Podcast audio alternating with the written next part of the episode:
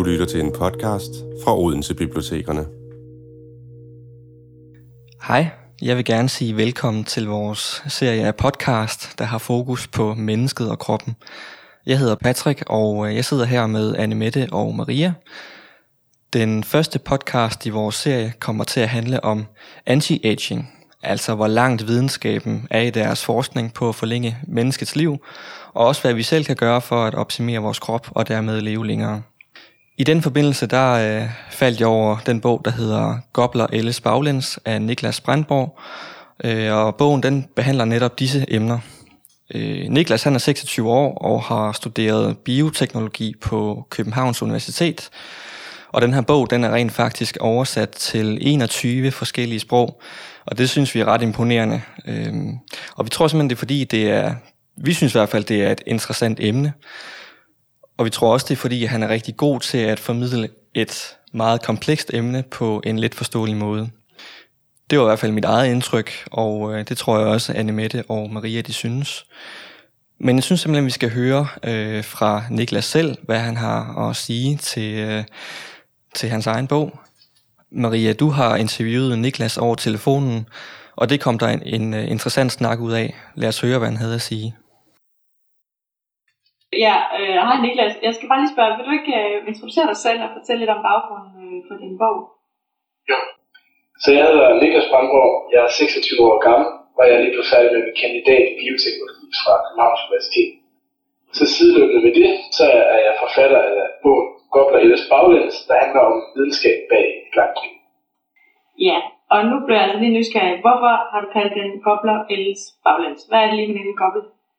Ja, den er opkaldt efter en speciel goble, øh, som egentlig sådan på overfladen ser lidt kedelig ud, måske sådan en lille vandmands øh, lille øh, dyr på størrelse med en lille fingernegl, men øh, den her goble, den har sådan en helt utrolig evne, hvor den kan ældes baglæns, så den kan gå fra sådan sit voksne stadie tilbage til noget, der hedder polysstadiet. Det vil svare lidt til, at en sommerfugl gik tilbage til at være en larve igen, eller hvis en af os gik tilbage til at gå i børnehaveklassen igen. Og så kan den ellers vokse op igen fra det der unge stadie, og så kan den tage turen tilbage igen og vokse op og tilbage, og så kan, det kan det egentlig gøre sådan, øh, igen og igen, og vi har ikke fundet nogen begrænsning på det. Så det er den, jeg har opkaldt bogen efter. Okay, det ville være dejligt, hvis man kunne det. Ja, så har vi jo også, vi har jo læst din bog med stor interesse, og noget af det, du kommer ind på, det er, at du skriver om øh, noget, der hedder hormese, siger det rigtigt, og, øh, og frie radikaler, altså det mere stress kroppen. Kan du ikke fortælle lidt mere om det? Hvorfor er det godt? Jo, hormese, det er en betegnelse, som øh, beskriver, at man udsætter kroppen for en stressfaktor, og så, øh, så ender det med at være gavnligt. Og det bedste eksempel, vi har fra, fra mennesker, det der er nemmest at forstå, det er motion. Så når man dyrker motion, for eksempel hvis man er ude og løbe en tur, så er det faktisk øh, en, øh, en stressfaktor for kroppen. Altså man kan forestille sig, at hver eneste gang man tager et skridt, så bliver ens knogler belastet ens vægt. Ens muskler de bliver selvfølgelig øh, lavet flod i, øh, når de skal drives fremad. Ens blodtryk bliver højt, og ens puls bliver højt, øh, og ens øh, lunger hiver efter vejret. Så det er sådan, øh, i det hele taget et ordentligt spark bag ens krop, en stressfaktor. Men det, der så sker bagefter, det er, at den her stressfaktor, den er signal til kroppen om, at den skal opregulere øh, nogle af de her processer, den har til at blive stærkere. Så løbeturen, så ved vi, at det kan styre vores knogler, det kan styre vores muskler, øh, vores hjerte kan blive bedre til at øh, svømme på rundt i kroppen, øh, osv. osv.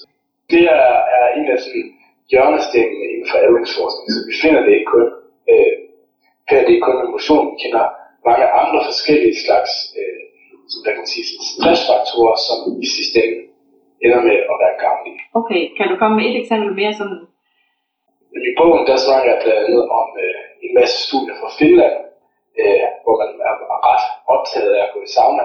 Så de har mm. mange studier af folk, der går i sauna, øh, og kan se flere helbredsfordele ved at gå i sauna. Sauna øh, brug er lidt det samme princip. Det er selvfølgelig ikke rart for kroppen at være inde i så varm en, øh, en temperatur. Det er en stressfaktor, men det kan så muligvis føre til nogle gavnlige øh, responser senere hen, som så gør, at det er sådan netto en gavnlig ting. Okay. Men det er klart, at alt det her skal er jo er vel med måde. Øh, nu bruger du også ordet stress. Altså her taler vi jo ikke om, om stress i negativ så. Jo, men, men det, jo, men det der er vigtigt selvfølgelig med, med hormese, det er, at at den, fordi det er en, en stressfaktor eller noget skadeligt, vi påfører kroppen, så kommer der selvfølgelig et punkt, hvor det ligesom kommer over. Så selv med motion, der kender vi folk, der falder død op i sådan ultramarathon og ultra øh, motionsstævner. Og på samme måde også med sauna selvfølgelig, hvis du bliver i alt for lang tid, så er det med en faktisk det bliver så overvældende, måske besvimer eller noget.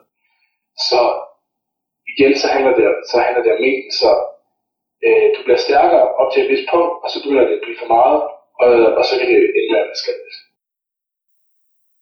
Da jeg læste om hormesis, så kom jeg faktisk til at tænke på dig, Patrick. Fordi du er jo meget glad for at slide dig selv i stykker ved at løbe utrolig langt og utrolig hurtigt.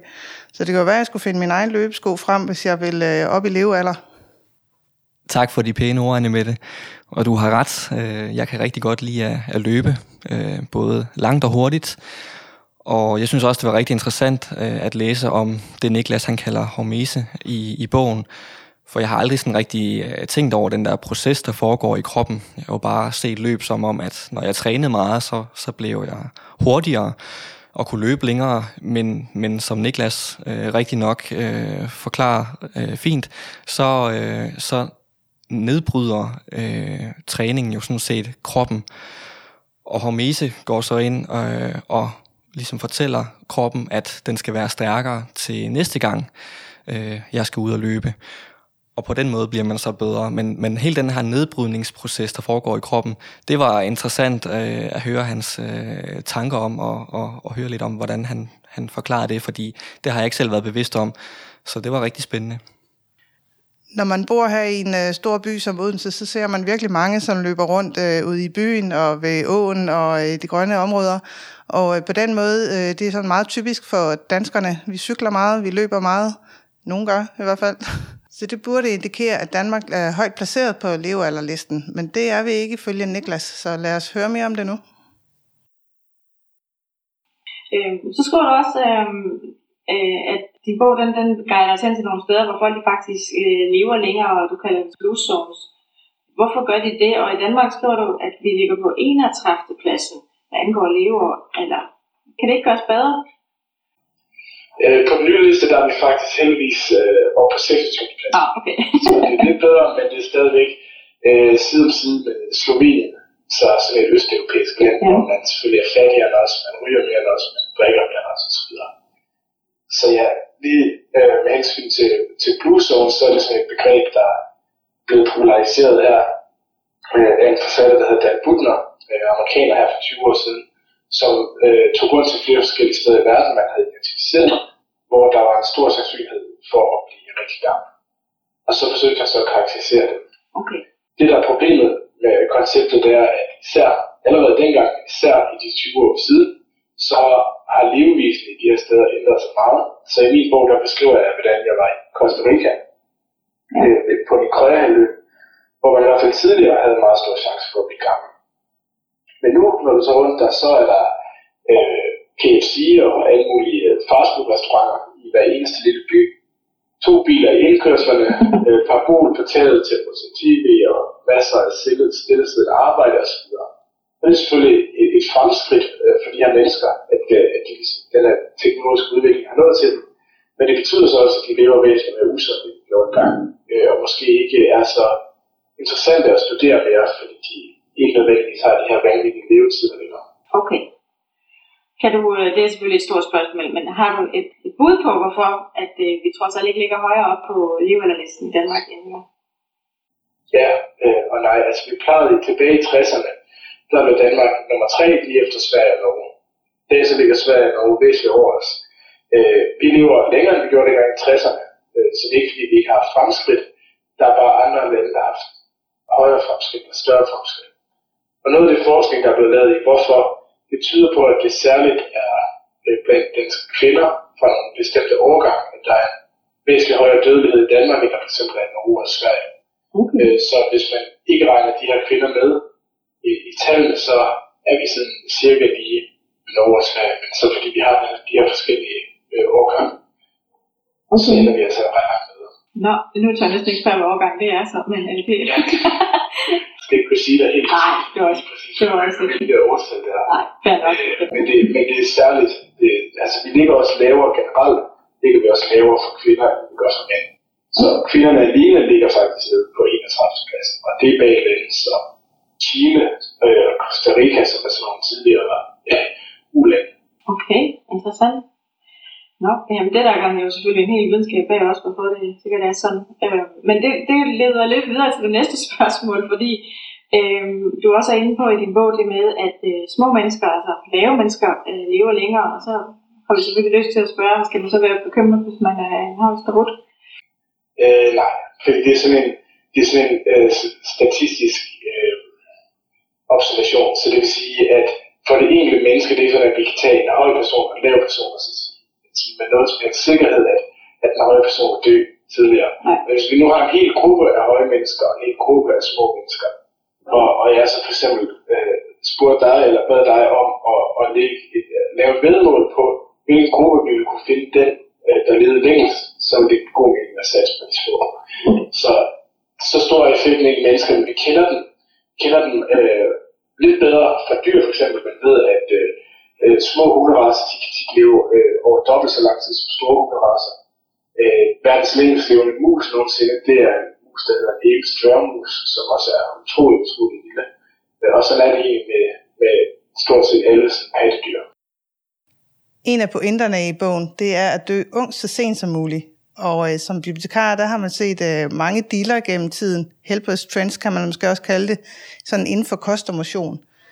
Øh, for øh, mange år tilbage, der var der Jane Fonda, der med stor glæde hoppede rundt på øh, VHS-kassetter. Og så har der været tv-shoppen på Flow TV, hvor man har købt, kunne købe alverdens produkter, der lige var til at putte ind under sengen, så de ikke lå i vejen, når man ikke skulle motionere. Der har også været pilates og crossfit, og øh, i dag der taler mange om yoga og mindfulness, altså den mentale sundhed er kommet ind i, i billedet. På madsiden der er der også mange trends. Der har været Anne Larsen for år tilbage, så har der været spis efter din blodtype, og der har været stenalderkost. Og øh, der har også været 5-2-kuren, hvor de to står for to dage med faste.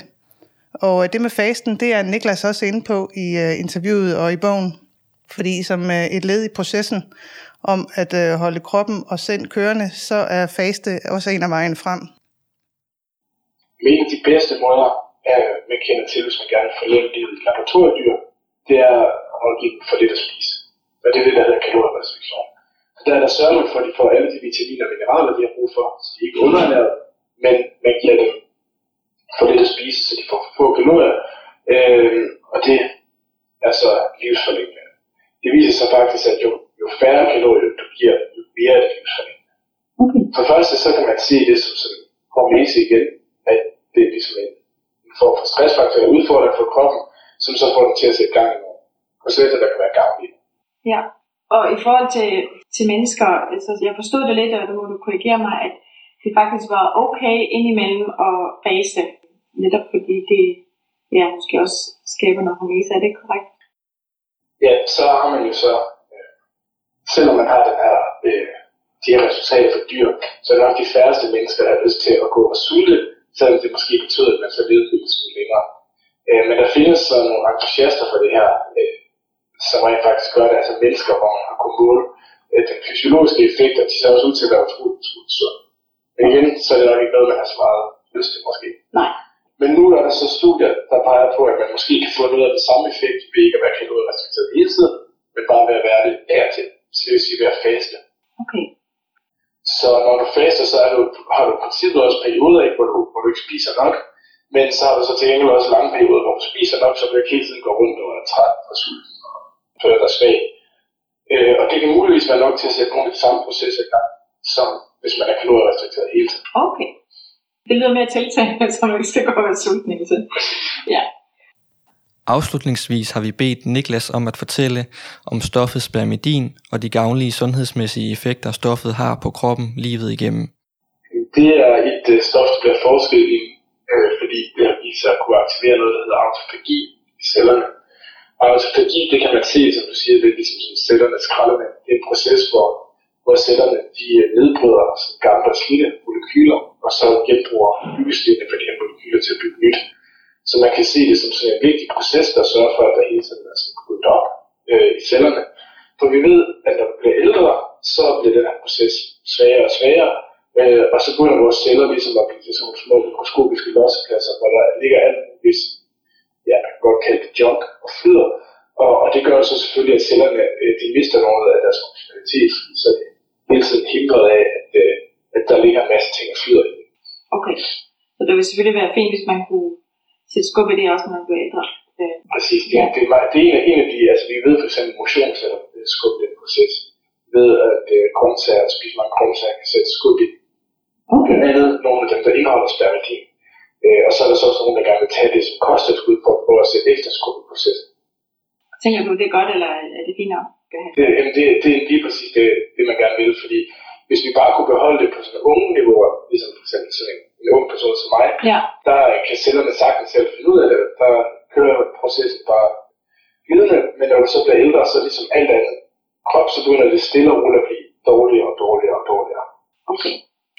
Jamen, øh, det sidste, jeg skulle spørge om, du, har du mulighed for bare at, til vores lyttere at give nogle helt korte råd til, hvordan vi lever længere? Vi har været igennem øh, vigtigheden af motion, der går jeg lidt mere i dybden øh, i bogen, for der er selvfølgelig forskel på hvad for nogle slags, men øh, det er klart en fordel, hvis man har tid til både kredsløbstræning, øh, træning, så det vil sige, hvor man får pulsen op, gerne så højt som muligt, øh, så også noget styrketræning, øh, særligt øh, for kvinder faktisk, fordi at kvinder har, øh, får problemer med knoglerne, når de bliver øh, ældre, og det kan styrketræning være med til at modvirke. Så skriver jeg puh, her med en masse ting. Jeg Ja, skriver om ja. at undgå ensomhed. Jeg skriver om, om man kan overveje at blive bloddonor.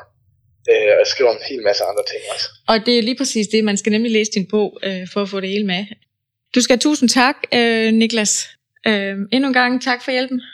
Jo, tak fordi jeg måtte være med. Ja, og prøv på med dit videre arbejde. Jo, tak. Hej hej.